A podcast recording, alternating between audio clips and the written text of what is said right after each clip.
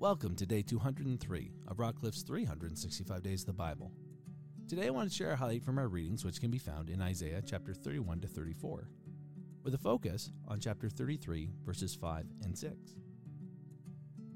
The Lord is exalted, for he dwells on high. He will fill Zion with justice and righteousness, and he will be the stability of your times, abundance of salvation, wisdom, and knowledge. The fear of the Lord is Zion's treasure. I really like that last line there. The fear of the Lord is Zion's treasure. What we've got right now is uh, a promise in the midst of God now uh, declaring judgment against Assyria, the, the empire that's going to actually be used.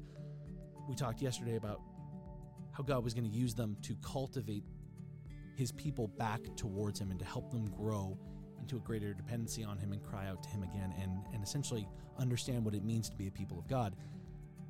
Just because he's going to use the Assyrians doesn't mean he's going to let them forever get away with some of the things that they're going to do. In other words, he's saying there will be justice. There will be justice in layers for everyone. But but right now I want to focus on verse 5 to 6 because that's a promise to the Israelite people that God is going to bring stability salvation, wisdom, and knowledge.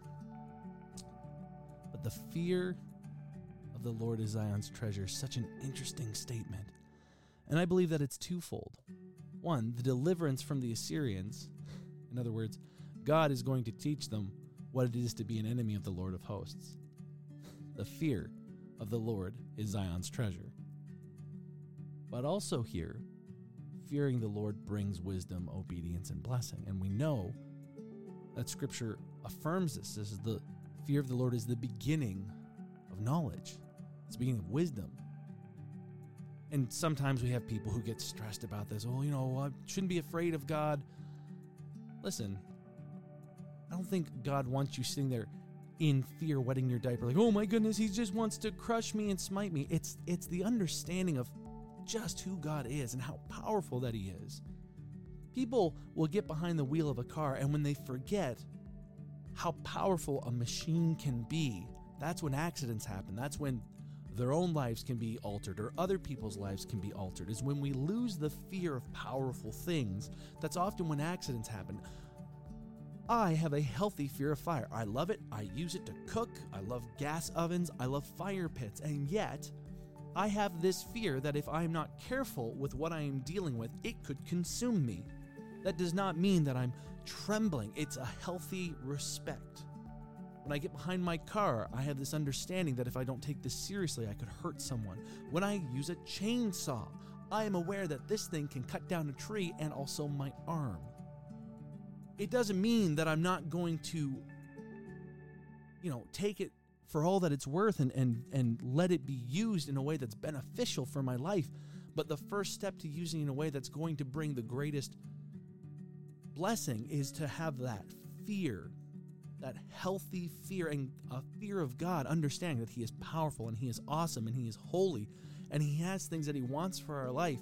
Before I engage in that relationship with God, the best thing I can do is remind myself of just how powerful and amazing He is. Now, I don't get stuck or hung up on that, but I'm reminded that He is God. He is my God, and I have, I have. When I said I'd become a Christian, I accepted Jesus into my life. I essentially pledged that I would serve Him. Now that doesn't mean, like I said, that I, am sitting there. Oh, uh, if I fall out of line, I'm going to get smacked around. That's not it at all.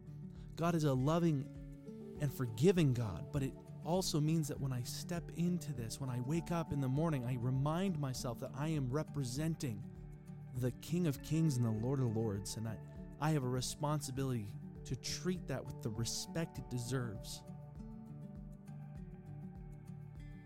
So it it's a simultaneous oxymoron where I say, fear the Lord, don't fear the Lord. You go, but Pastor Mike, that don't be cowering in a corner worried that he's going to squish you. But remember that he is powerful and amazing and should be treated with that kind of respect. And when we see him that way, it does bring blessing. it brings wisdom because we draw from a higher power. May you be encouraged by the word and built up in spirit. Join us tomorrow for another highlight. And until then, be blessed.